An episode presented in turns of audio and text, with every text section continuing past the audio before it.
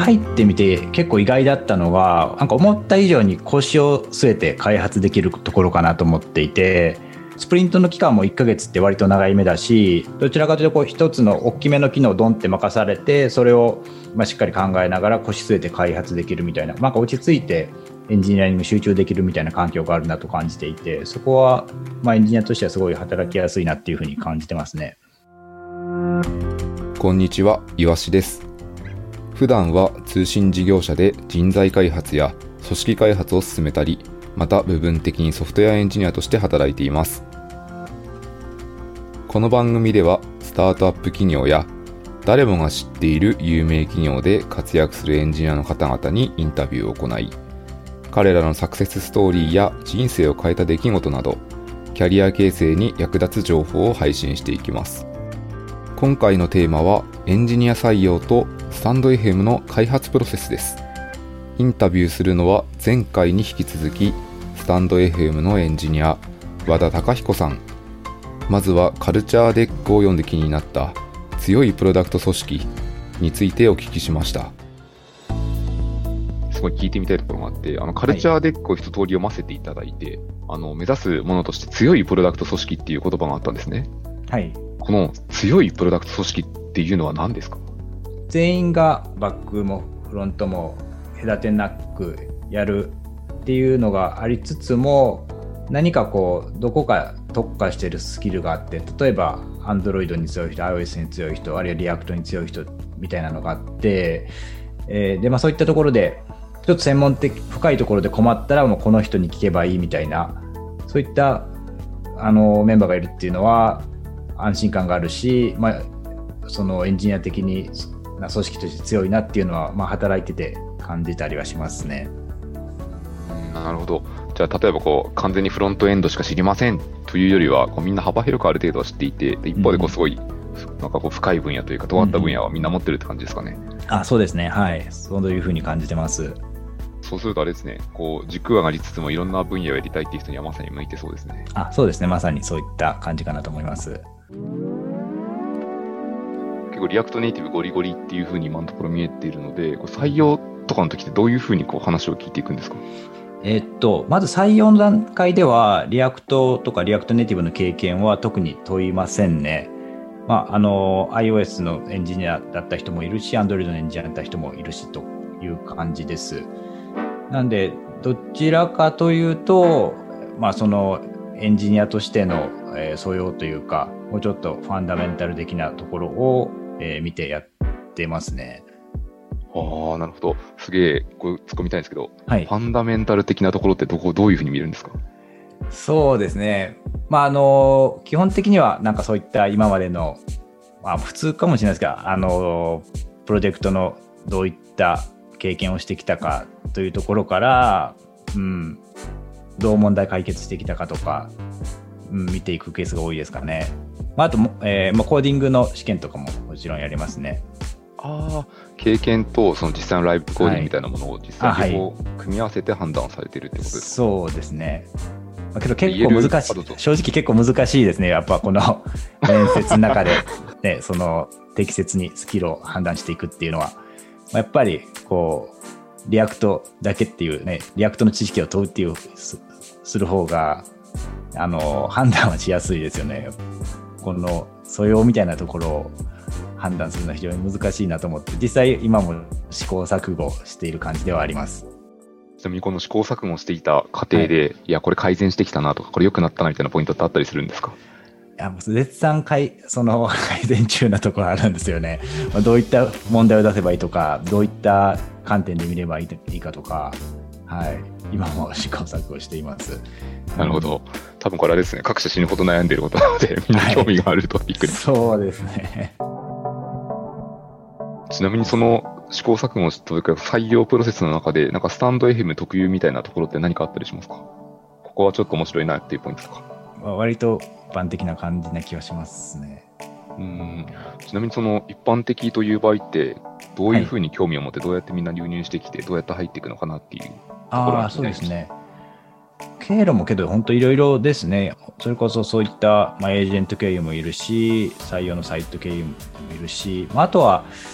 割とテックイベントを結構積極的にやってるんで、まあ、テックスタンドっていうスタンド FM 主催のオンラインテックイベントみたいなことをやっていて、まあ、そういった中から、えー興味を持って来てくれる人もいますね。そのテッ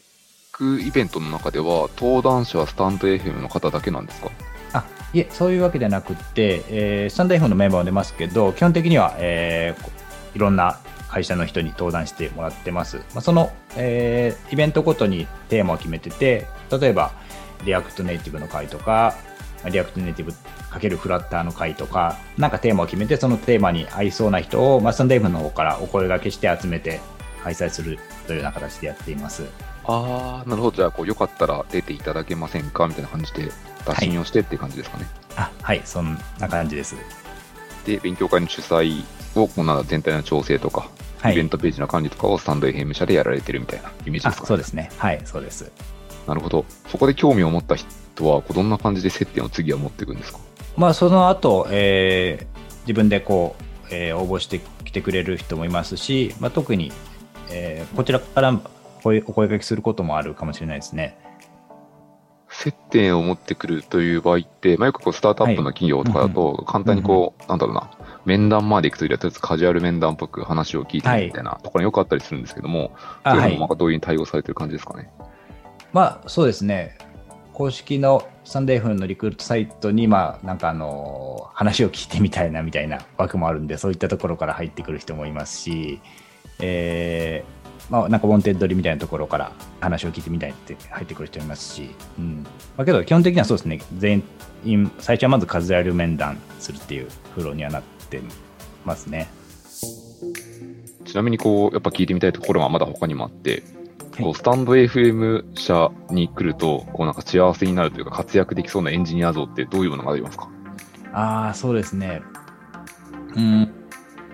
まあ、まず、こう、サービスが好きな人は面白いかもしれないですね。えっ、と、2C のサービスなんで、ユーザーの反応がすごいダイレクトに入返ってくるっていうのは、えー面白いところかなと思います。で、まあ、ユーザーはもちろん一般のユーザーもいるし、あとは結構割と有名なタレントさんとかもいるんで、もともと知ってたタレントさんが、まあ、自分の作った機能を触ってくれてるとか、ちょっと嬉しかったりしますよね。僕自身ももともとスタンド FM のユーザーだったところからこの開発するエンジニアになったんですけどもサービスに興味あるエンジニアとてもやりがいがあるんじゃないかなと思います。なるほど、ありがとうございます。今はこうサービス思考、プロダクト思考っぽはいいところなんですけど、別の観点でうんうん。技術というかテクノロジーっぽいところだと、どういう点のおすすめみたいなのがあったりしますか、えーっとそうですね。あんまバックエンドとフロントエンドとかを切り分けずに、えー仕事をアサインするケースが多くって、まあ、一つの機能をバックもフロントも両方考えながらやるみたいな一人でやるみたいなケースが多いんでうーんと、まあ、広くバックもフロントも両方やりたいですっていうエンジニアの方が、えーまあ、環境を楽しめるかなと思いますね。これは和田さんもフロントもバックエンドも両方触られてるんですか、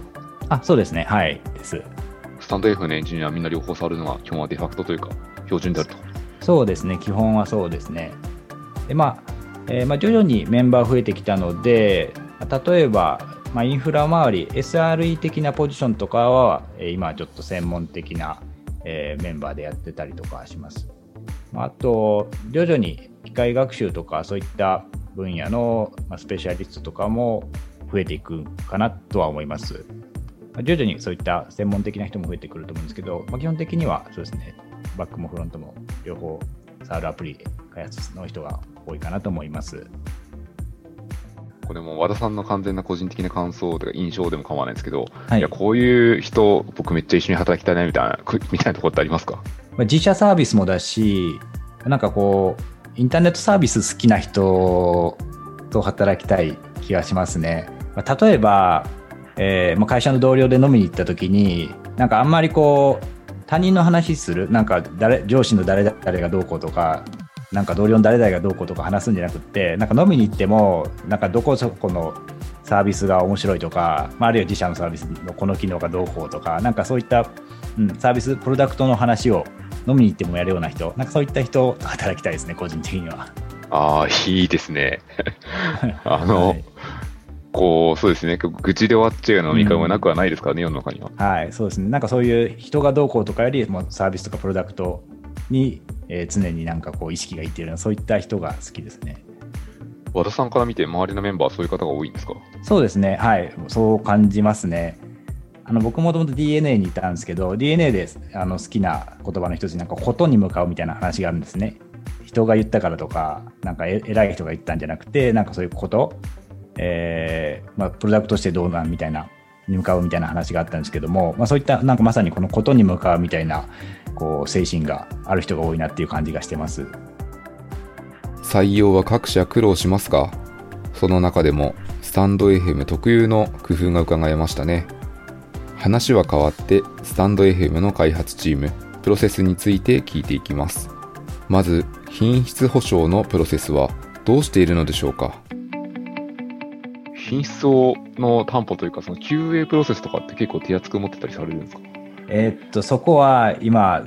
また絶賛、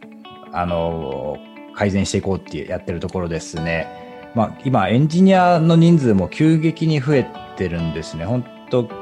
去年から何、何倍、5倍とかなんかそんな多分レベルで増えてると思うんで、あの、開発のスピードもかなり上がってて、QA も今までこう、社内で、まあ、かなり少人数で回したんたんですけども、ちょっと、追いつかなくなってきてるなってところがあってもう少しこう組織的に動けるように改善していこうっていうのを、えー今絶賛やってるところですね。急激にエンジニアが増えていくって結構なかなか大変なことだと思うんですけど、はい。そのエンジニアが急激に増えるにあたって、こう組織的にこうどううまく早くオンボーディングというか、